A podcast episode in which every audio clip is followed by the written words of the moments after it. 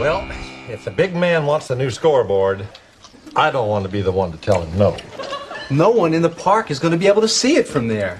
Well, why don't just put a monitor on the skybox? Hey, George. The ocean called. They're running out of shrimp.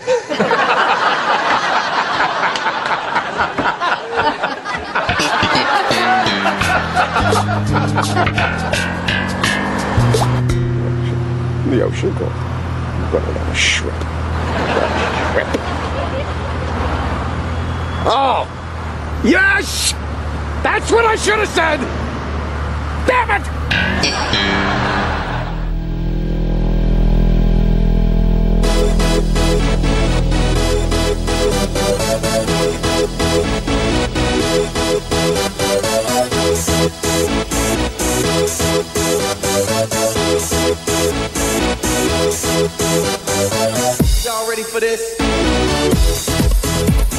Vad man brukar säga? Ny vecka, nya möjligheter. Den här gången tar Toto Balutto det till nästa nivå. Det blir en dubbelpipa idag. Ja, det blir så. Det, är inte alltid, det blir inte alltid som man planerar heller. Men Axén kommer ju hit lite senare. Exakt. blir det dubbelavsnitt. Eh, Chansen dök ju upp för oss att få hit Alexander Axén. En gäst som du och jag har velat ha i Toto Balutto-studion länge. Mm. Eh, jag tror att vi med väldigt många andra fotbollsintresserade i det här landet som har någon slags relation till allsvenskan gillar ju Alexander Axén. Jo, men han är ju en karaktär. Och, och en, en man som gillar att säga vad han tycker. Så det, det kommer säkert bli ett intressant avsnitt. Men vi vill ju också hedra fotbollen. Det har ju varit fulla omgångar i helgen, det har varit allsvensk fotboll, det har varit Europafotboll. Så att, eh, det är klart att vi kör ett, eh, ett vanligt avsnitt också. Ett Måndagsavsnitt. Och det är ju det som är det fina i kråksången som är Toto Balutto. Nu dyker chansen upp att få Alexander Axén. Han kunde komma måndag 13.00. Vad säger vi då? Jo, välkommen Alexander. Men i och med att vårt senaste avsnitt eh, var väldigt Serie A-tungt eh, med Martin Åslund.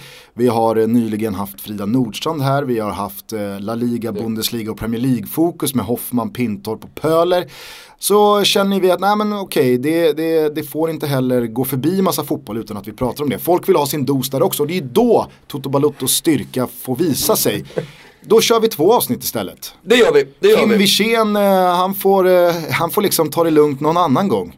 Han får vila när han är död. Superproducent Kim Wirsén, han, han, är en, han är en tuffing. Gusten, så han klarar det. Vi Verkligen. kastar oss på det som har hänt i helgen. Eh, Om du inte vill tuff- gratulera Thiago Motta som eh, fyller år idag. Det är ändå lite vår gubbe. Ja, han gjorde ju mål här senast jag såg PSG också. Och det är ganska roligt att se det där PSG-laget då som värvar in Mbappé, jag vet inte om han är officiell än, men Neymar. Eh, stjärntungt lag eh, framåt. Fortfarande ha då Thiago Motta på, på mittfältet. Mm, måste ju faktiskt lyfta på hatten här nu om vi får se Kylian Mbappé i PSG-tröjan i veckan presenteras. Att du var tidigt på den pucken i somras och rekommenderade våra kära lyssnare att eh, rygga då, var det 12 gånger hos eh, Betsson? 12 gånger hade Betsson. Jag såg att någon till och med, för det där oddsen går ju upp och ner, någon hade lirat till 31 gånger och, och lagt in en lax på det. Så vi ska inte jinxa någonting men förutsatt att inga regler och franska lagar kommer emellan så blir ju Kylian Mbappé en eh, PSG-spelare. Innan vi fortsätter eh, med Thiago Mottas födelsedagshyllning. Eh, igår såg jag ett Monaco köra över Marseille med 6-1. Utan då killen Mbappé i, eh, i elvan. Det är ju det som är det sjuka, att de verkar ju inte ha påverkats knappt av att han inte spelar. Nej, och då har de dessutom släpp, släppt eh, Germain till just Marseille. Men nu verkar det väl bli eh, Belotti. Ja, det snackas om det, men det är också intressant, alltså vi pratar ju Fast lite han om... gick väl upp i värde med 20 miljoner euro efter sitt bicykleta-mål. eh, Igår ja. också. Nej men alltså där ska ju faktiskt eh, Belotti få sig en liten schnitzel. För eh, det, jag, jag, jag skrev en krönika som uppmärksammades lite förut, det här med att eh, många, eh, ämnet många spelare som bråkar sig bort, vägrar träna så att de, de strejkar. Och jag, jag tycker det är respektlöst mot, framförallt mot fansen. Men nu ska vi inte gå in på det. Jag tycker att det är jävligt fint i alla fall av Belotti att vara 100% koncentrerad. Om det nu är så att han ska gå till, till Monaco. Men att vara 100% fokuserad eh, och dessutom göra en jävla kanonmatch som han gjorde igår eh, för Torino. Bäst på plan. Men har han svalnat till Monaco för att det snackas ju Jovetic också? Ja, alltså, jag, jag tror inte att det kommer bli Belotti just av den anledningen att han verkar trivas så pass bra i Torino. Han har heller ingen, eh, känns inte som att han har någon eh, stress eller att han känner sig tvingad att gå, eh, som många känner liksom att nu går tåget, nu kan jag tjäna väldigt mycket pengar på min fotbollskarriär. Han, han känner inte riktigt den pressen. Ja. ja det, är ju, det är ju parkeringsförbud alltså. Det är 850 Barubas. Är de här? Eh, kan vi ta med här som en liten eh, live-nugget. Eh, på Kungstensgatan så det är, det är hökar till p-liser där. Så, så att eh, här eh, kan ni eh, ändå få en liten, eh, en liten inblick i att även för Thomas Wilbacher så svider ju 850 pistoler. Kan det vara värt att flytta kärran. Sen så ska man väl säga också vad gäller spelare till Monaco att även fast man är regerande franska ligamästare, även fast man tog en välförtjänt plats i semifinalen av Champions League i år, så är det ju ett lag som jag tror att många väljer att tacka nej till eller vänta ut i hopp om att det ska komma en lite sexigare, större och mer ekonomiskt potent spelare. Mm. Eh, där tror jag till exempel att Belotti är i fallet Monaco. En spelare som Jovetic, ja varför inte ta ett Monaco? Mm. Men kolla bara på eh, Bernardo Silva, eh, Mendy eh, och Nej, eh, Bakayoko. Tror... Ja. Alltså alla spelare lämnar ett Monaco som ganska eh, klart var bättre än både Manchester City och vad vi får anta då Chelsea i fjol. Men alla går ju efter liksom en större, sexigare och ekonomiskt mer potent. Jag tror också att Belotti är lite ämnad för någonting lite större än Monaco. Plus då, om man kollar på de klubbarna som har varit intresserade så, ja, du nämnde Chelsea tidigare. Mm. Eh, men för all del också ett nysatsande Milan. Och jag tror inte att man, i alla fall fallet Belotti, det är, det är oftast är det inte så, men i fallet Belotti att man inte ska undervärdera hans eh, passion för Milan, Milan supporter sen, sen barnsben och alltid sagt att han drömt om att spela, spela i klubben. För han är en klok, eh, klok spelare, han är en klok människa. Belotti. Och jag, jag, är helt övertygad om att han inte bara tar något bara för pengarna. Och efter att ha sett Milan igår slå Cagliari hemma med 2-1 så känns det som att Belotti är ett snäpp eller kanske till och med ett par ovanför eh, Kalinic men kanske framförallt Borini. Alltså det är inga gubbar som kommer skjuta 20 plus. Nej, och framförallt så är det ingen som gör skillnad i en titelstrid. Men det är Belotti. Så att, men, men Milan har gjort mycket i sommar. De har byggt det här laget, de har spenderat framförallt mycket pengar. Eh, så jag kan också förstå om eh, de väntar lite, låter kassavalvet vila. Skitsamma, vad vill du säga till Thiago Motta? Auguri. Jag, men gillar Thiago Motta väldigt mycket. Du och jag har ju alltid varit lite Thiago Motta-förespråkare.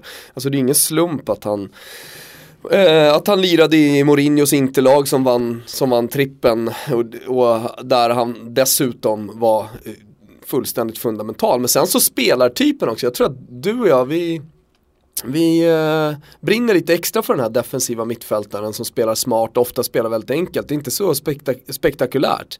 Men jävlar, kolla bara på Martic. Jävlar vilken skillnad det är med att ha en, i Italien kallar man det för tvättmaskin va? Eh, I Stråtman-fallet, men, eh, men en städgumma på mitten som, ja, det, det, är väl den enklaste analysen man kan göra av Pogbas superinledning och eh, att han helt plötsligt ser sådär fin ut som jag vetat. Eh, att, att, han, eh, att han har den högsta nivån.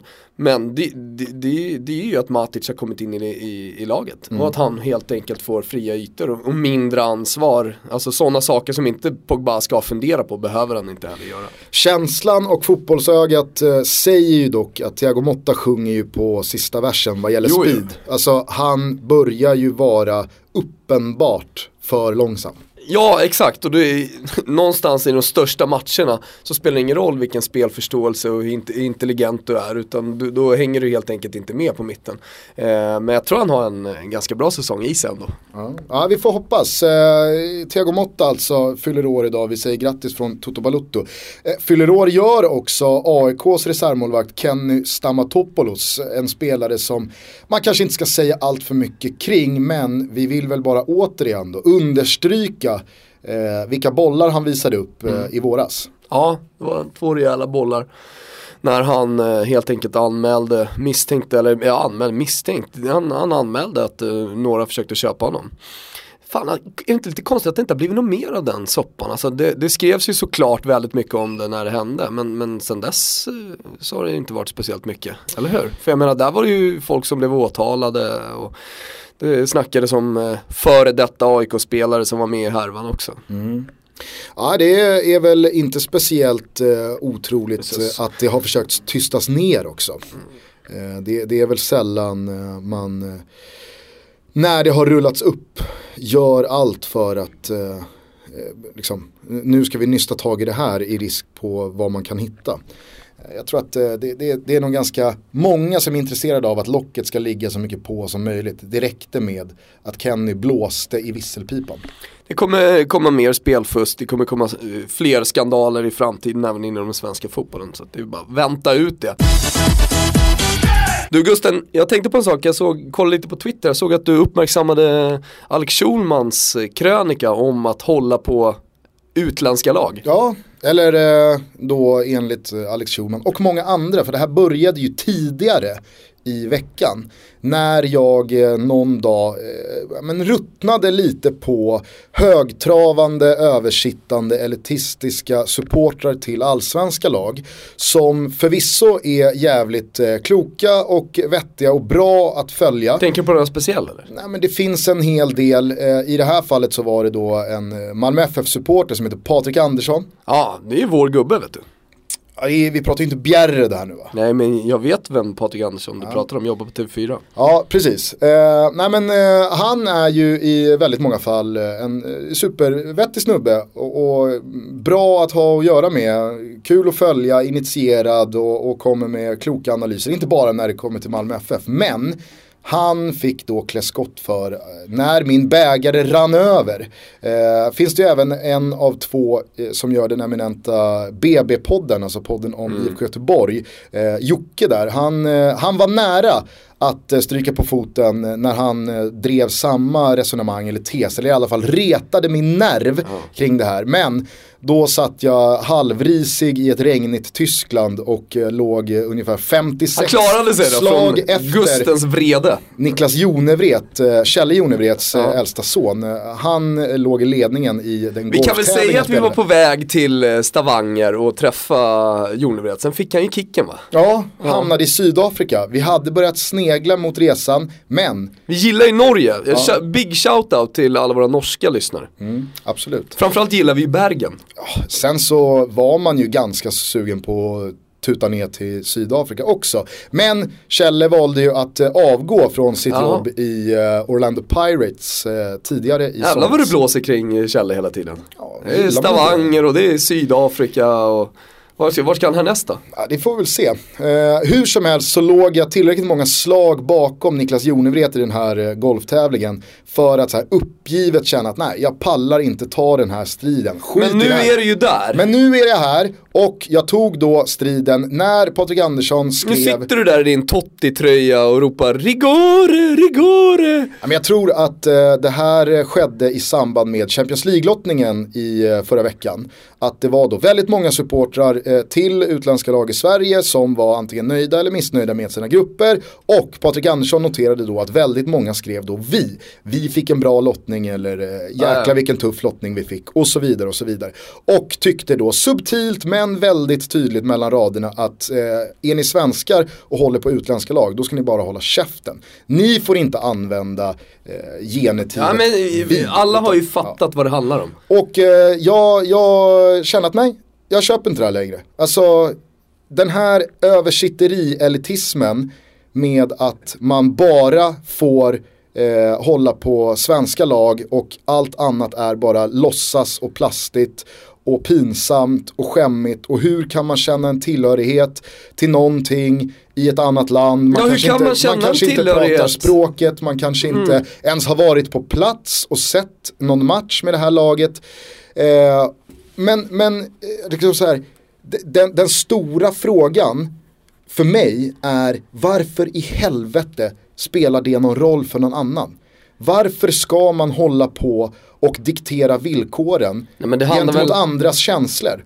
Ja, det, Det- det, handlar det väl är framförallt. Fast det handlar väl framförallt då om, om, om man ska säga någonting att en annan person kan ju inte Alltså kan ju inte känna det du känner för Exakt. Roma. Jag, jag har ingen aning om vad du känner när Roma spelar. Exakt, och varför skulle mina känslor för någonting, Men det finns eller ju några någon som- klubb eller någon, alltså så här, varför skulle mina känslor vara mindre värda än någon annans? Jag valde ju att uttrycka det här, alltså det har vi ju pratat om förut, men då att mäta supporterkuk. Att Mm. liksom så här, jag är mer supporter till det här laget än vad du är. Eller kanske generella termer, jag är mer supporter än vad du är. Och det där är en jävligt farlig tanke. För att så fort du börjar göra det, då säger du indirekt att någon annan, om det nu inte är så att du är den som är mest supporter i hela världen, att då finns någon annan som är mer supporter än vad du är. Och det faller ju på sin egen orimlighet att det ska finnas då någon slags näringskedja i vem som är mest supporter.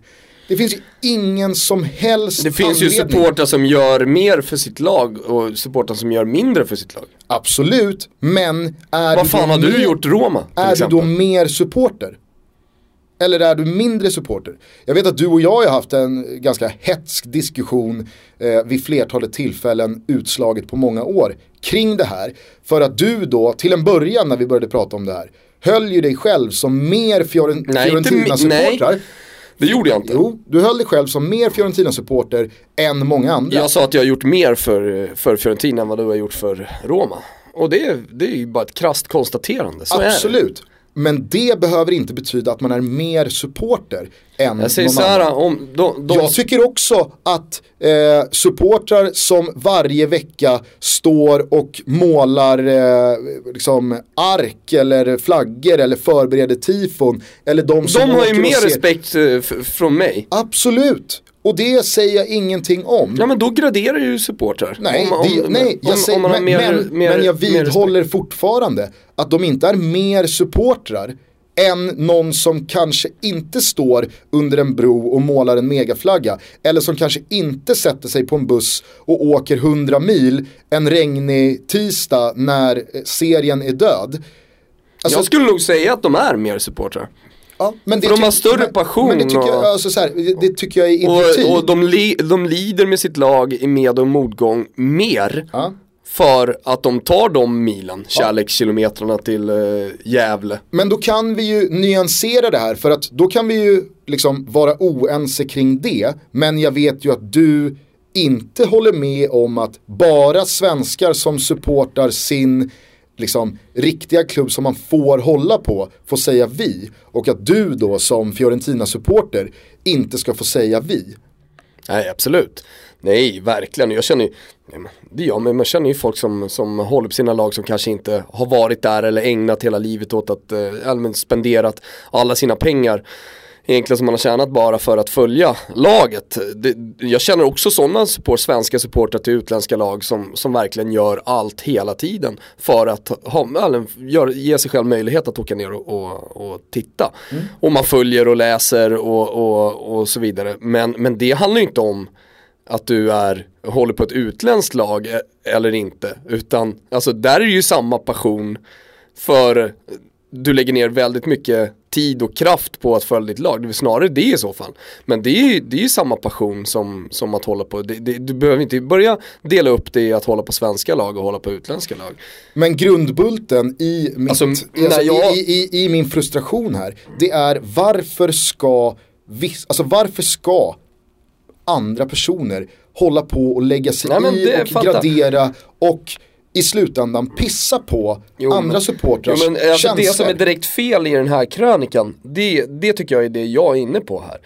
Alltså, eller, dels det du säger, att, Ja, att du du, du, du ingen, alltså, säga- Alex Schulman har ingen aning om vad Ja, men- du känner för Roma. Nej, men och, och innan du fortsätter här så kan vi ju då bara fylla på med att Alex Schulman skrev då eh, garanterat utan att ha läst liksom, min eh, Twitter-rant mot Patrik Andersson och några andra som håller liksom att du får hålla på Malmö FF om du är från Malmö, du får hålla på Blåvitt om du är från Göteborg. Annars så är det bara pinsamt. Eh, liksom, spräng hela gänget på O'Learys i bitar för ni är pinsamma.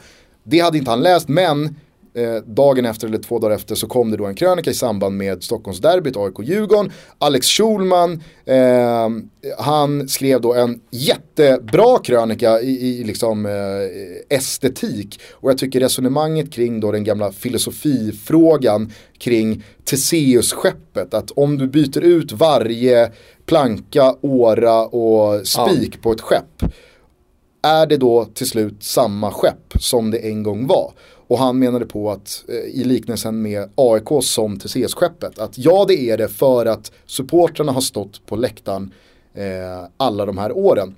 Så även fast Råsunda har blivit friends och alla spelare är nya, tränarna är nya, allting är nytt. Så är det liksom samma skepp för att supportrarna har stått på läktaren. Jag tyckte det var superfint. Men sen så svänger den här krönikan och han börjar då, ja, ganska så icke-subtilt pissa på svenskar som då håller på Manchester United var det i det här fallet som står vid kaffeautomaten på jobbet och pratar om att äh, men, eh, vi har men gjort en det väldigt en bra viss- serieinledning, jo, men det Lukaku har nu- gjort tre mål det- här nu och att, sådär. eh, Och det- att han det- då skäms över svenskar som identifierar Men sig alltså, med här, nu går jag ju på en viss typ av supporter som kanske absolut inte lägger ner speciellt mycket tid och kraft och sin passion på Manchester United.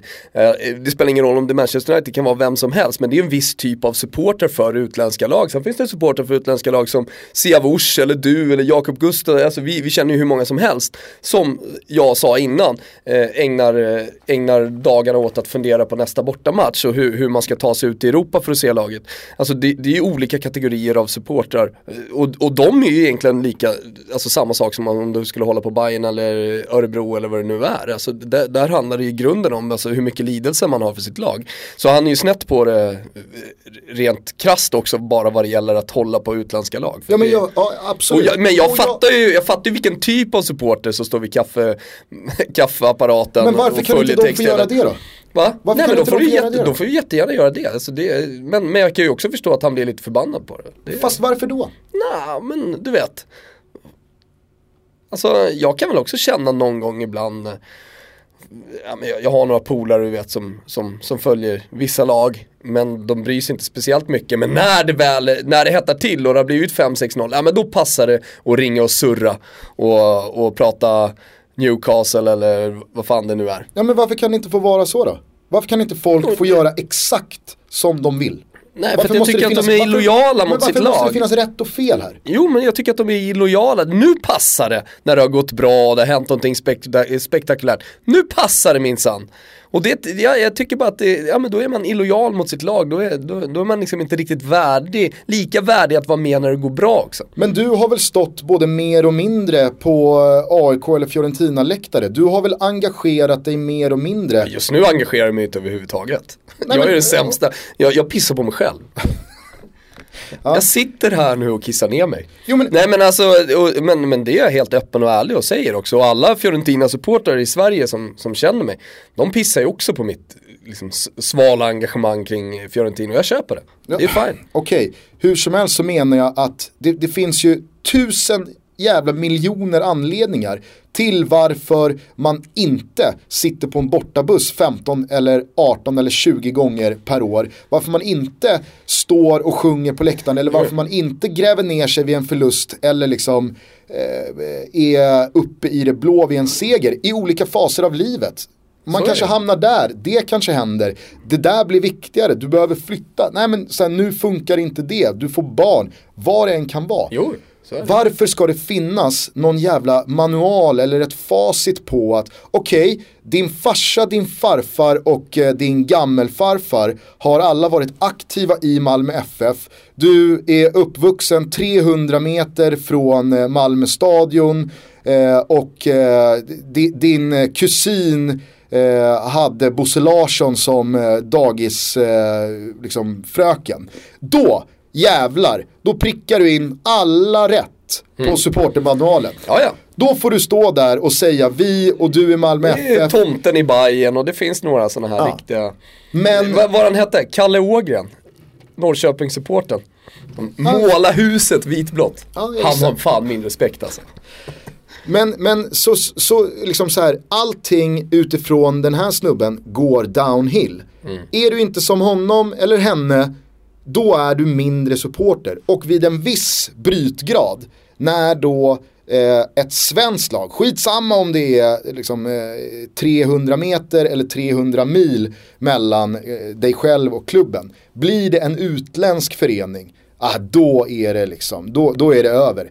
Fy fan vad pinsam du är som sitter här hemma i Sverige Vet och du ser en match per år och du pratar inte språket och du sitter här och försöker påstå Och skriker, och, "Rigore!" och lura oss att du känner vad jag känner för Malmö FF. Vet du vad det för viktigaste av allt är? Du är pinsam. Vet du vad det viktigaste av allt är?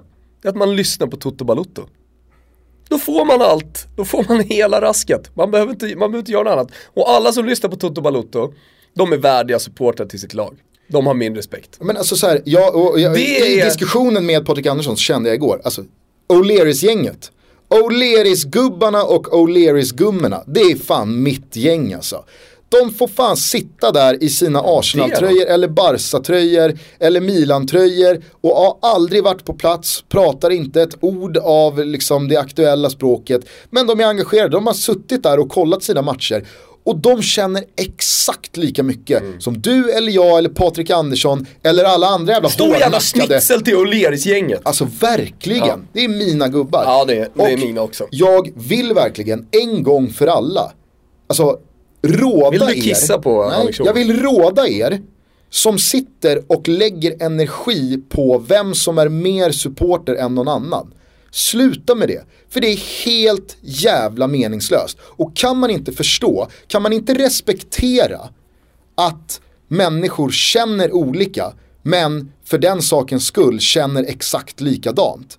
Då är man jävligt farligt ute alltså. Då är man riktigt snett på bollen. För om någon säger till mig att det jag känner för Roma, även fast jag inte är italienare, jag är inte romare, jag pratar inte italienska, är jag är inte liksom aktiv i föreningen. Alltså om någon säger till mig att mina känslor för Roma är mindre äkta än deras känslor för om det är Malmö Ja. eller Bayern eller GIF Sundsvall eller Blåvitt eller vad fan det nu är. Alltså det, det, det är... Vet du vad, Det vi är kan så summera. jävla frustrerande Ja. och provocerande och nedvärderande. Att jag, jag, jag, jag skrev det till någon, jag tror inte att det var Patrik utan någon annan. Att så här, jag skulle inte kunna tänka mig någonting mer nedvärderande och respektlöst än att säga att du är mindre supporter än någon annan. Det, det är, fy fan. Vet du vad, vi, vi kan, Kliv av vi kan, hästen, vi kan era summera. jävla översittare. Hop- Hoppa på den där båten. Eh, den tyckte jag lät härlig. Men eh, eh, vet du vad vi gör? Vi summerar det hela med att ge en schnitzel till O'Learys-gänget. Och så veckans gulasch då till Alex Schulman. Alex Schulman som jättegärna får komma till Toto Balutto och eh, ta den här debatten vidare. Han är varmt välkommen. Ja, jag, alltså både du och jag älskar ju Alex Schulman. Alltså han är ju, han är ju fantastisk. Men här, nej. Ska jag säga någonting kul? Jag fick precis eh, mess här från Dobben som är eh, delägare och chef på Ben, Business Event Network. Eh, Samba-Erik Johansson, ny medlem i Ben Toto. Är det sant? Jajamensan. Det är ju eh, en väldigt glad nyhet att starta en vecka med. Ja, och då kanske det sitter folk, eh, sitter lite chefer där ute och lyssnar på Toto Balotto denna soliga måndag. Eh, och funderar, fan ska man inte gå med? Det, det, det är ändå fyra riktigt, riktigt bra nätverksträffar. Man träffar likasinnande, kollar på fotboll, men man kan också då utbyta erfarenheter och man kanske till och med hittar dealer och affärsmöjligheter med varandra genom att gå med i Ben Toto. Du kanske sitter och tvekar lite, men då kanske Samba-Erik Johansson är just det här lilla, ja men du vet, droppen, din droppe fick bägaren in över, men Samba-Erik kanske är den som knuffar in dem. Ta chansen nu, eller hur? Verkligen. För att eh, nu stryps liksom snaran, vi är bara några veckor, ja en månad ifrån eh, vår första träff eh, och den kommer ske i samband med Sverige-Holland, Holland-Sverige är det ju. Vi ska ju börja med att få med oss lite poäng här i dubbelmötet med Bulgarien och Vitryssland så att det lever. Eh, men mycket kommer ju alldeles oavsett hur det går de här matcherna avgöras på Amsterdam Arena, Holland, Sverige eh, i början av oktober. Ja men framförallt så kommer det ju avgöras säkert, oavsett om vi tar tre poäng här nu och Holland torskar mot Frankrike Så kommer det ju garanterat avgöras eh, om, alltså någonting, första platsen Ja, ja, till exempel som vi, som vi sitter på. Det, det beror ju på hur det går de här första matcherna men ändå. Vi kommer vara, tillsammans då med Samba, Erik Johansson. Får vi väl anta i och med att han har hoppat på nätverket. På sjö och land i Stockholm. Det kommer bli en eh, superkväll eh, och ett jävla toppevent att sparka igång nätverket i nätverket som är Business Event Network. För att vara med, gå in på businesseventnetwork.se snedstreck. Gör det nu. Du, eh, det har ju hänt en jävla massa annat i eh, helgen. En rad resultat som är både uppseendeväckande och värda att beröra. Jag tänker ju inte minst på Liverpools kross av Arsenal. Det är ju ofta så när det är just Arsenal som går på pumpen rejält att man tyvärr inte fokuserar på laget som har gjort det jäkligt bra. För det ska ju sägas, Liverpool gör ju en strålande insats. Jag tror till och med att Jürgen Klopp kallade den där 90 minuten för helt perfekt. Och det är ju svårt att säga emot honom. Eh, Liverpool spelar fotboll på ett jävligt imponerande sätt just nu. Eh, och avsaknaden av Coutinho är ju i princip noll. Eh, Salah har kommit in i det där laget superbra, Firmino, Så jävla väntat att Salah skulle passa i ett kloppbygge. ja det får man säga. Och alltså så här, Firmino gör det strålande i sin centrala position, men alltså Sadio Mané, herregud Nej, alltså, vilken jävla är, gubbe. Han Alltså. är ju snabbare än uh, Obafemi Martins. Han är ju så snabb. Vad gör han på 100 meter? Ja, det är, Ja, Framförallt kanske 30 då som man pratar om är det viktiga i fotbollen. Nej, men det, jag tyckte det var kul igår för då satt eh, Pontus Kåmark i uh, Viasat-studion och i halvtid så berättade han då från liksom, ett ytterbacksperspektiv om 2-0 målet som Mané gör i slutet av första halvlek. När han då går ner vänster, viker in höger. Eh, och så sätter han den otagbart i bortre. Gam- Gammalt klassiskt Thierry Henry avslut. Det går, alltså alla vet vart bollen kommer landa men det går inte att som målvakt ta steget i förväg. Hur som helst så, så var det ganska kul att höra för att Pontus Kåmark berättar ju då som att så här, i det ögonblicket Mané vänder upp, då är det över. Du ser ju här på, på ytterbacken att det, det, det kommer bli mål och han vet det. Vad som än sker här nu så får han inte gå inåt. Men det går inte att eh, stoppa Mané när han gör det så snabbt och han gör det så bra. Touchen är så perfekt. Att det, det är kul att höra en ytterback lida med en annan ytterback. Att man vet att det kommer bli mål redan innan Mané får bollen för att ytan är för stor. Nej, men, och, men det är ju det här som är Liverpool lite grann. Alltså det, högsta nivån mot topplagen är otrolig och det vet vi om. Men de ska också kunna göra det i den här klassiska regniga matchen borta mot Stoke i november. Och det är ju det som har varit problemet, det är det man inte riktigt ser. Nej, Eh, så, så det finns ju, även om de, det är det som är sjukt egentligen, för att då vinner de med 4-0 mot Arsenal och eh, egentligen så skulle man ju vilja hylla dem och tro på dem jättemycket i en titelstrid och sånt där. Men just med Klopp och just efter förra säsongen när de hade så svårt mot nedre halvan så känner man att nej fan jag vill se, jag vill se Southampton borta. Klarar de det? Ja, de har ju redan Watford borta 3-3. Ja men exakt. Eh, förvisso då i en väldigt känslig Högsta tid nivån eh, som när man ska kvala till Champions League. den, den, den eh, är jag inte tveksam till. Nej. Utan det, det, det är just lägsta nivån. Ja, men, eh, jag tycker i alla fall då att det, det är på sin plats då att vi inleder den här matchen med att i alla fall då hylla de som hyllas bör. Men skit ska också skit ha, precis som vi talade om för Martin Åslund förra veckan. Och självklart så måste man ju säga någonting om detta Arsenal som återigen står där innan ens augusti har blivit september. Med brallorna nere. brallorna nere och alla belackare i samma ringhörna. Och nu så känns det ju verkligen oundvikligt att det här ska kunna vända och bli en säsong som slutar i dur. Alltså det var ju Ja, det var ju pinsamt att se Arsenal genomföra den här matchen på det sättet man gör det. Det var inte Den- riktigt läge. Ja, men den håglösheten som hela laget signalerar både från bänk hela vägen ut till laget. Alexis Sanchez byts ut och sitter nästan och, och garvar åt att det är så dåligt. Jag såg någon bild på Mesut Özil på inneplan efter slutsignalen. Han står bara med händerna i sidan och liksom tittar ut i tomma intet. Och det känns som att han han känner det varenda supporter känner också. Och det brukar ju finnas en ganska tydlig distinktion mellan spelarna och supporterna rent emotionellt. Men i det här läget så känns det som att spelarna känner exakt det supporterna gör också. Att det här, det, det är hopplöst. Ja, Nej men, eh, och jag menar, när man avslutar då förra säsongen med att få Wenger i två år till och sen så har man spenderat sommaren, man har ägnat sommaren åt att på något sätt komma tillbaka och tänka att nej, men det blir nog, det kanske blir bra ändå. Lurat sig själv lite och ändå varit entusiastisk inför säsongen och så får man en sån här jävla riktig sån här Wenger-smäll. Och det är ju någonting ruttet i laget, alltså det, det är ju någonting i ledarskapet, man brukar prata om att tappa omklädningsrum och sådär. Alltså det här, någon del av den, eller kanske flera delar, eller hela, hela omklädningsde- omklädningsrummet har han ju tappat Wenger. För annars så ser det inte ut sådär med ett så pass bra lag.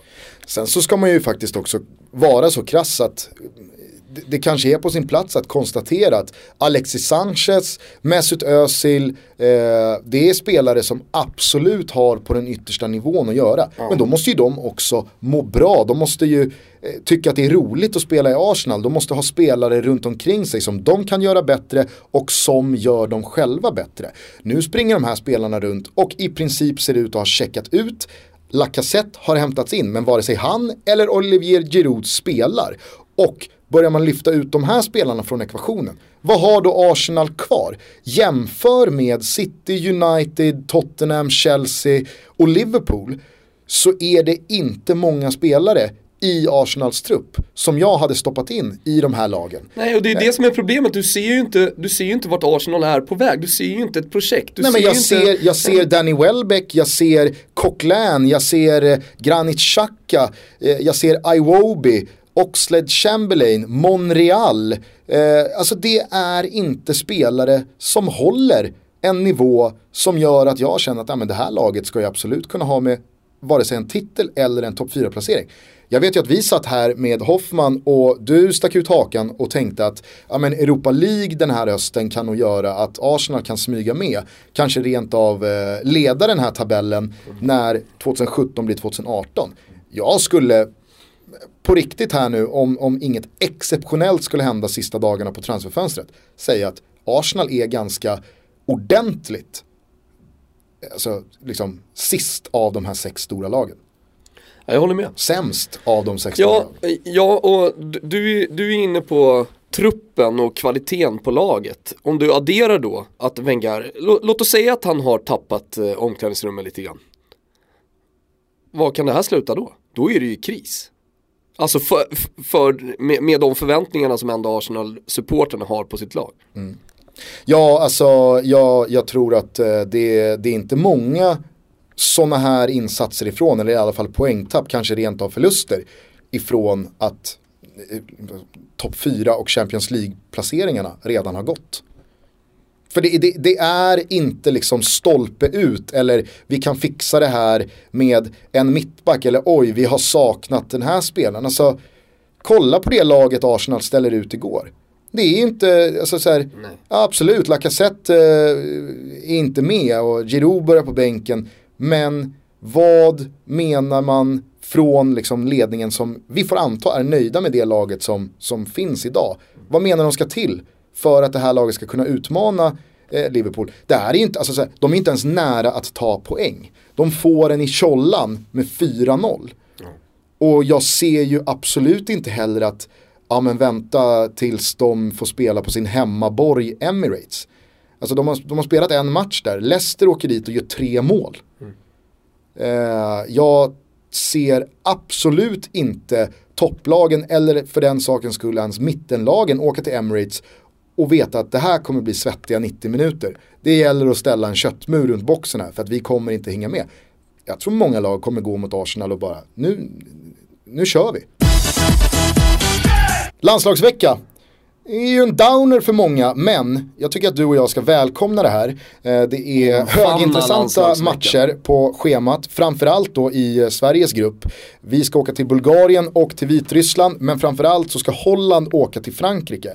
Och jag vill ju påstå att eh, Frankrike-spelet med handikapp och hela faderullan är bara att ta. Eh, så Nej, att, jag eh, säger absolut inte emot där. Alltså jag, jag tycker man tidigt ska gå in på Betsson. Le Bleu är igång. Ja, jag tycker man tidigt ska gå in på Betsson och ta Frankrike Mm. eh, till i runda slängar 1,80.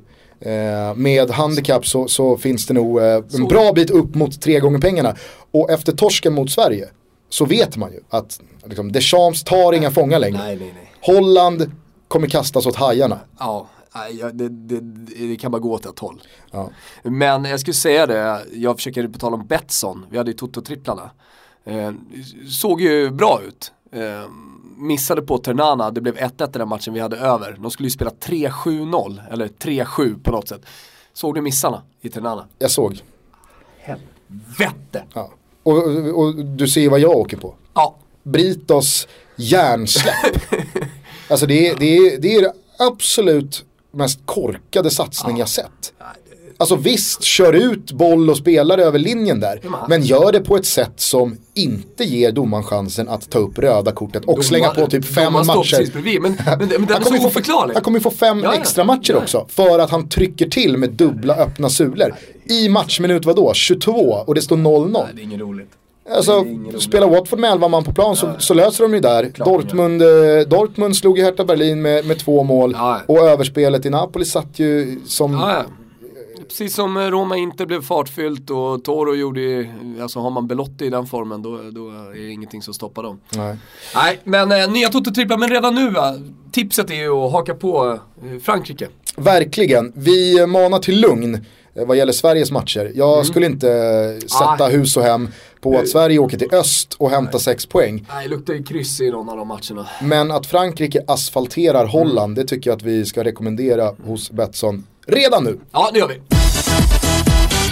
Jag, jag- jag vill bara landa i en annan match som verkligen fångade min uppmärksamhet igår. Det är ju lätt efter en sån fullspäckad eh, söndag som det var igår med då bland annat sju allsvenska matcher. Du och jag eh, och Svanemar var på plats på Friends för att kolla Stockholmsderbyt. Efter det var det hem till flertalet skärmar med både Malmö Blåvitt, eh, den här matchen då Arsenal mot Liverpool. Eh, det var en fullmatad Serie A-omgång. Men jag avslutar ju den här matchen i tron om att ah, fan, då kommer jag ha slocknat. Den börjar för sent. För att man blir ju ganska dränerad fysiskt och psykiskt av de här dagarna. I synnerhet om man har tagit några bärs innan. Eh, som jag hade gjort med Svanen på Dick Turpin.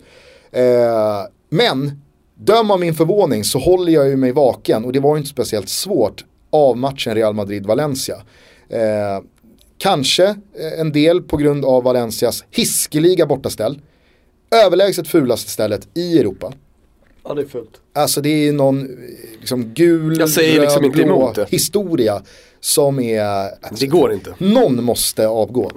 Eh, men det här var ju då en match som Alltså den böljade så mycket fram och tillbaka på högsta växeln. Och Jeffrey Kondogbia som eh, Inter eh, inte fick ut egentligen någonting Nej. av. Eh, han, han var återuppstånden. Alltså han var återuppstånden och jag formulerade det på Twitter. Om du nu vill sno något material till någon krönika i veckan. att i Kondogbia så fanns det ett helt mittfält bara i hans kropp. Alltså han gjorde allting, han var överallt. Han var liksom den defensiva tryggheten, bollvinnaren, passningsfördelaren, avslutaren, magikern, Han var teknikern. 45 miljoner euro. Alltså, han var helt sjuk. Och för att inte tala då om Marco Asensio som i frånvaron av Cristiano Ronaldo mer och mer ser ut som Real Madrids självklara fixstjärna. Han ser supertrygg ut i ansvaret av att, ja men det är lugnt gubbar. Är inte Cristiano med så fixar jag biffen. Han jublar knappt längre när han gör mål. Utan det är mer, ja, där var en ny kasse. Eh, däremot så hade ju din, Är det det som är, är det det som utmärker en världsstjärna? Att man jublar inte när, när, när man sätter den. ja kanske. Alltså så här tidigt på säsongen så finns det ju någonting som särskiljer de riktigt stora målskyttarna och de riktigt stora stjärnorna från andra. Att jag gör mål så ofta att jag behöver inte jubla. För jag vet att jag snart gör mål igen. Eh, det här förlösande, jävlar nu gjorde jag mål för första gången sedan i februari. Nu gäller det att suga på den här karamellen och passa på här. Den finns ju inte hos Messi eller Cristiano Ronaldo eller eh, Mauro Icardi. För de vet att det görs mål så ofta. Att jag behöver inte tömma mig. Om det nu inte är ett matchvinnande mål i slutskedet av en match. Då är det klart att man jublar och, och det kommer en, en, en målgest och, och kanske ett, ett avgrundsvrål. Men det, var, det var ganska kul att se Asensio göra då 1-0 efter 8-9 minuter. Och det var bara liksom business as Ja, usual, sådär. Men eh, sjönk min Benzema-båt igår? Alltså, det, det är ju kul det här för att det känns verkligen som att eh, Fan vad jag den uttrycken, gubben. uttrycken med båtar Ja. alltså har ju, vi och, du och jag har ju gnuggat den terminologin ganska hårt under 2017. Och nu så känns det ganska, det är väl ett tecken på att Toto Balotto är väldigt lyssnat och det är väldigt eh, ja, men avsmittande. Att det är ju så jävla många nu som pratar om båtar och liksom alla förstår vad man menar när man säger att den tar in vatten eller står någon kvar och öser ur den här Det båten. Eh, Men Benzema-båten den, den börjar i alla fall sjunka. Benzema-båten mår ju inte bra. Nej. Eh, Många ju, av mina båtar som har det tufft alltså.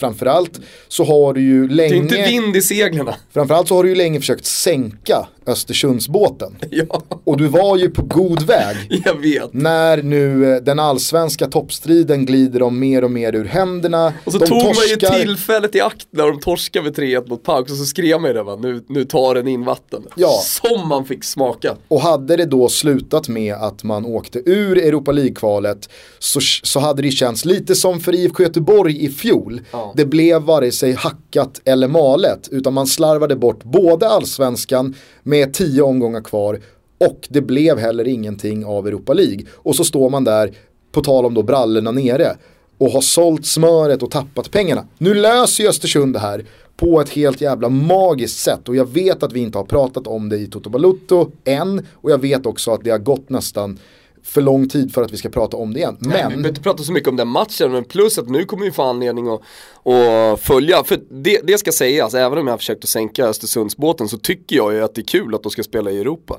Alltså dels roligt för att då får jag åka till Berlin och jag får åka till Bilbao för första gången, jag har aldrig varit i, i Basken.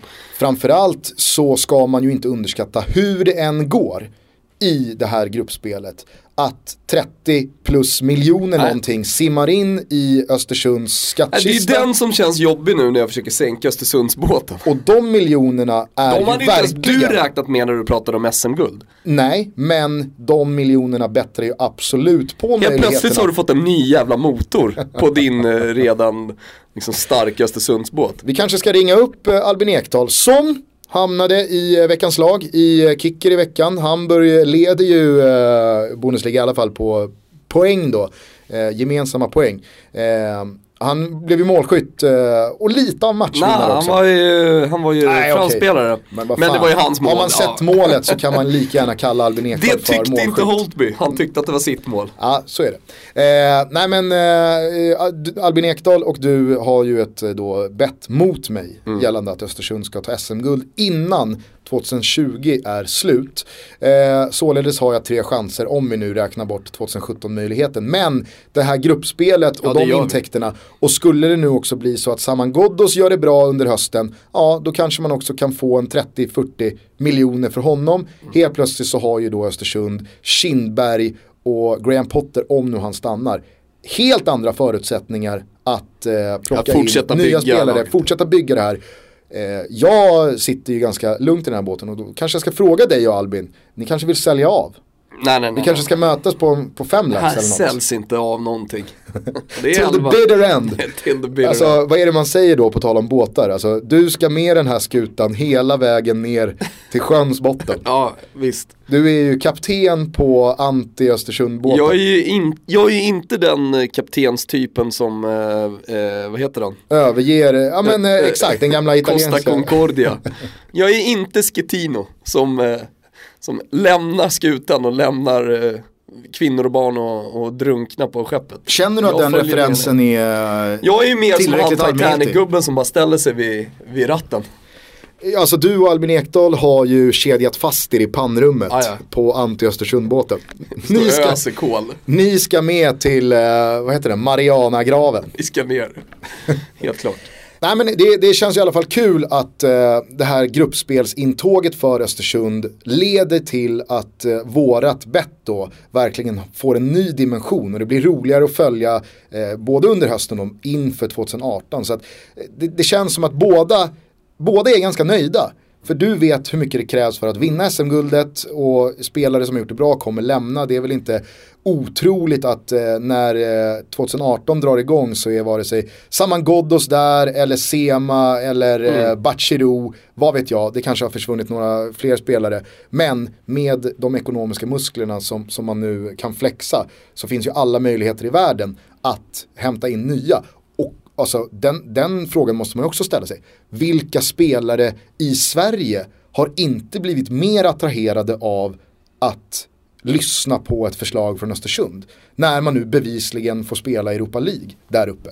Alltså det, det är också en, eh, en, en del som ska in i den här Självklart. ekvationen. Hur som helst, Benzema-båten sjunker ju eh, och det är nog inte många kvar den där. Asensio ser ut som en världsstjärna och Kondogbia är återuppstånden. Det var i alla fall en jävla härlig match. Och ibland så ska man nog bara låta en 2-2 match vara ett rallarslagsmål utan att för den sakens skull dra några större växlar av den. Och bara konstatera att fan vad härligt det är ibland att titta på fotboll. Ja, jag håller med. Eh, Det var en fantastisk eh, kväll framförallt nu när de spelar kvällsmatcherna när det är full italiensk omgång. Samtidigt som det går då ett, ett Valencia och det spelas ett eh, stor match i Allsvenskan där med IFK Göteborg och Malmö. Det, det, det, är ju, det är ju de här kvällarna man längtar efter under sommaren. Ja, och på tal om då underhållande 2-2 matcher. Malmö FF, IFK Göteborg blev ju Men mycket, straffen. alltså det blev ju mycket av det Stockholmsderbyt inte blev. Alltså det som var temposvagt, grinigt och ganska fult. Eh, och ja men, eh, alltså det var, det var många det var många bittra eftersmaker i mångas munnar tror jag när man lämnade Friends Arena igår.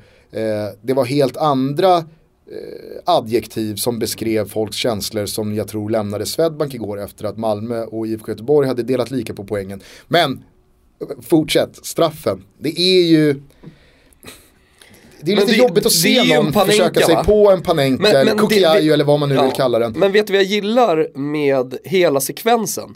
Det är att eh, keepern, Pontus Dahlberg. Pontus Dahlberg igen, han tar ju bara bollen och kutar rakt fram. Alltså han sätter igång anfallet. Hå- Håll med om att det, det ger en extra krydda till hela sekvensen, att man gillar den. Absolut, men jag tänkte ju på den sekvensen eh, lite tvärtom. Jag, eh, jag är ju en väldigt stor eh, vurmare av Seinfeld. Och det vet jag att många som lyssnar på Toto Bluto också är. Då finns ett avsnitt när eh, George sitter eh, i ett möte och sen så får han då eh, ett, ett hån gentemot sig av sin chef tror jag att det är. Eh, och sen så blir han då helt, eh, han, han, han, Han han, ta, ja, han tappar målet i munnen och får inte ur sig någon comeback. Eh, mötet tar slut, George sitter i bilen senare samma dag och kommer på det skulle jag ha sagt, helvete. Så då ska han då konstruera den här situationen igen och då eh, få till den här comebacken, punchlinen, eh, för att en gång för alla tysta den här. Så att han, han eh, återskapar samma situation, får då samma hån och eh, laddar då, får ur sig den här comebacken. Faller ju inte speciellt väl ut såklart för att George Costanza är en född förlorare. So, George, you're proposing a snow tire day at Yankee Stadium. As long as they don't throw them on the field. Help yourself to some shrimp. I brought enough for everybody. I have to say this this proposal doesn't make a whole lot of sense. Well, you never know. Let's see how many I can fit in my mouth. You know, George, the ocean called. They're running out of shrimp. Oh, yeah, Riley? well, the jerk store called. They're running out of you. What's the difference? You're their all-time bestseller.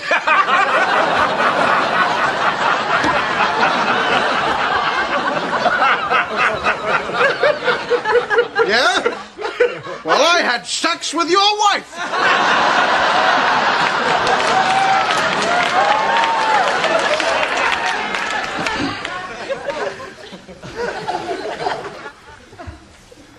His wife is in a coma. Eh, men jag tänkte exakt samma sak kring den här straffen. För att hade Pontus Dahlberg bara fångat den här bollen och på väg förbi Markus Rosenberg klappat honom på rumpan. Eller blinkat åt honom, eller spruckit upp i ett leende, så hade det ju varit perfekt. Och jag kan tänka mig, när Pontus Dahlberg igår givetvis såg om den här situationen, så kan han ha haft ett George Costanza moment. Bara, det skulle jag ha gjort. Men han kommer ju aldrig igen få chansen att en av allsvenskans eh, största spelare på senare år och stjärnor slår en så misslyckad chipstraff, han bara fångar den och joggar förbi och ges då möjligheten till att daska honom på rumpan. Han kommer aldrig få den chansen igen, men jag kan tänka mig att han satt i bussen på väg hem från Malmö igår i ett sånt där George Costanza ögonblick. Åh, fan! Det skulle jag ha gjort. Håller du med mig? Jag håller med, jag håller helt med. Sista grej. IFK Göteborgs 2-2 mål. Fan vad härligt det är med frisparksvarianter. Det är för sällan vi Det är ser... för lite frisparksvarianter. Det är för sällan vi ser lyckade frisparksvarianter. Både i allsvenskan och eh, internationellt tycker jag. Eh, Överhuvudtaget. Ja, jag, jag, jag tänkte på det igår, eh, på tal om då den här matchen mellan Real Madrid och Valencia. Jag tror att Real Madrid har väl en 10 hörner, 11 hörner. Nu saknas i och för sig Sergio Ramos och Varann, två kanonhuvudspelare, absolut. Och Cristiano Ronaldo, alla tre är ju ganska farliga i luften på hörner. Men alltså Real Madrid hade lika gärna kunnat skita i att slå hörnerna. De var så meningslösa, så ofarliga. Och då tänkte jag på då eh, hur många hjälptränare eller alltså fasta situationer, specialister det finns plats för där ute i fotbollen. Det finns ju de som nöter fasta situationer mer än andra, till exempel då Tony Pulis, Lars Lagerbäck jobbar jättemycket med fasta situationer. Men det känns ibland som att vissa klubbar och tränare de bara skiter i fasta situationer. Det finns någonting fult kring det. Det finns någonting så här, ah, det blir vad det blir, en hörna. What's the worst thing that could happen? Eller vad är det bästa som kan hända? Det är vad det är. Nej, det, det värsta som kan hända är ju att det blir en misslyck, misslyckad variant, men det är precis som att missa mål. Eh, jag, jag tänkte på den här, det finns ju en klassisk när alla gubbar i laget springer och hoppar över bollen och sen så kommer sista mannen som ska bara dunka den. Skjuter rätt upp i kurvan. 10 nej, 10 meter räcker inte. Ja, eller så minns ju jag med många andra Roma-supportrar med fasa då när Seman kom tillbaks till Roma och eh, det började köra varianter på avspark. Nio gubbar på mittlinjen. Pass tillbaka till en ensam mittback, nio man bara stormar mot. Det blev ju aldrig mål. det blev det snarare, det blev snarare kontring emot. Nej, exakt. Två gånger på fem försök. Precis. Så att man satt ju där med hjärtat i halsgropen bara nej, nej, nej, nej, nej, nej. Eh, men alltså, eh, är det inte märkligt att vi ser så få varianter? Nu kanske det... Sen, sen tror jag så här, vissa just när det gäller hörnor, det är väl varianter hela tiden, alltså fasta situationer. Det är väl bara att det kanske inte är så spektakulärt. Är du med? Alltså va, jag tror att va, varje frispark utöver straffområdet som inte är skott är ju på något sätt också inövat. Men det, det, det vi vill ha, det vi är ute efter här, det är ju de spektakulära varianterna. Det är Brolin, liksom som, som kutar bredvid muren. Ja. Det är det man vill se.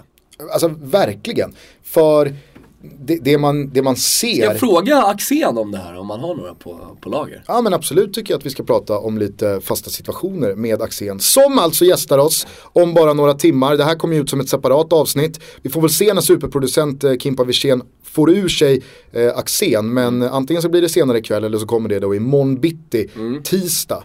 Eh, det känns ju som ett sånt jävla chicken race mellan oss och andra poddar. Jag såg ju bara i Närkes Allehanda eh, igår eh, att han då hade svarat på frågan vad händer nu efter hans sista match då borta mot Giffarna. Äh, men jag ska till Stockholm imorgon och eh, göra två poddar. Så satt mig bara, alltså, hoppas att det är Lund så att det kommer ut på måndag så att vi har sex dagar på oss. Eh, kan ju vara 352 eller någon annan. Eh, vi vill ju ha rubrikerna. Lund, den är i alla fall inte ute med Lund än, för nu såg jag att han hade Kenneth Andersson i podden idag. Så att, eh, där är vi lugna. Eh, hörru du, eh, innan vi släcker ner, vi har varit igång snart en timme. Eh, någon annan liten nedslagsrubrik som du har från, från helgen? Nej men, eh, man vill ju nämna Manchester United också så här tidigt. Jag var inne på redan förra året att, att jag tyckte att det såg bra ut i början. Det såg lite tungt ut och sådär. Men nu, men nu ser det ju helt fantastiskt ut. Och det man vet med, med Mourinho, att det, det kom, alltså sam, lika, lika väl som man visste att det skulle bli en ganska knackig säsong hela vägen in i maj förra året. Så vet man ju att det kommer se så här ut hela vägen in i maj. Det här året.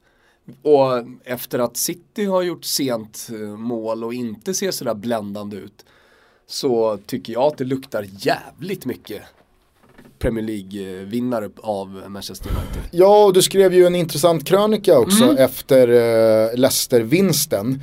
Uh, och det, det tycker jag ändå på tal... där som du... Nej men på tal om det vi pratade om med Arsenal, att det till och med i startelvan börjar verkligen alltså, se ut som att, men vänta nu här, ska Arsenal egentligen vara bättre med det laget de har? Så är ju, så är ju Manchester United i andra änden på väg åt andra hållet, alltså Precis. alltså uppåt. För att där är det inte bara längre elvan som ser bra ut, utan det är ja, tre, fyra, fem, sex spelare utanför startelvan Exakt. som är men det är riktiga toppspelare. Ja, och det känns, i Arsenal då, vi pratade om ett omklädningsrum som kanske var lite krossat. I Manchester United känns det precis tvärtom, alla är i harmoni även de på bänken, det finns liksom ingenting som, som, som är ruttet. Nej, och alltså Mourinho har ju på de här tre ligamatcherna helt sjukt poängsnitt på inhopparna.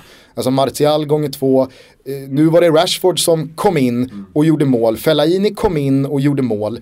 Eh, så att eh, det, ja, men det finns ju verkligen kvalitet på spelare 14, 15, 16 här nu. Och det är ju, som du var inne på i den här texten, Alltså det är ju anledningen till varför Real Madrid Juventus, Bayern München har sprungit ifrån sina konkurrenter eh, inhemskt. Mm. För att Juventus kan rotera och de roterar. Mm. Bayern München kan rotera och de roterar. Men vad är det som ersätter? Ja, det är inte Robben utan det är Ribéry. Mm. Det är inte Ribéry utan det är Koman. Det är inte Koman utan det är Douglas Costa. Alltså du hör ju mm. själv. Alltså det är, även fast man snurrar och får fräscha ben så är det fortfarande enormt starka mm. ben. Real Madrid som jag har varit inne på flera gånger här nu. De saknar alltså Ramos, Ronaldo och Varann. Förvisso mm. inte i någon slags rotation utan det är avstängningar och skador. Men vad är det för spelare som då kommer in? Ja men det är Asensio, du kan spela eh, Nacho. Eh, där finns eh, Kovacic. Ja, ja, absolut. Det, det, det, och det är ju det, det, är det som gör, eh, alltså som är, som är skillnaden på ett riktigt topplag. Om du ska hålla en hel säsong på alla fronter så måste du ha de bänkarna. Och det är om väl, du ska vara topp 10 i, i, Europa. Och det är väl kanske där man också, vilket vi gjorde tillsammans med Hoffman i Premier League-avsnittet, mm. hissade en liten varningsflagg för Chelsea och Tottenham också. Deras inaktivitet på transfermarknaden att startelvan, absolut, den ser bra ut. Men vad händer där bakom? Vad händer sen? Ifall du får en skada på spelare 1, 2 och 3. Det är ju där jag tycker man rent truppdemografiskt ser vilka som kommer hålla hela vägen. För skador kommer komma, tunga ben kommer komma. Mm. Och då räcker det inte med att ha en slagkraftig startelva, du måste nästan ha två startelvor. Ja, men annars så skulle jag bara vilja säga att jag tycker att det är rikt, ja, men det, det är jätteroligt att Serie A är tillbaka och att det återigen är en kamp om titeln.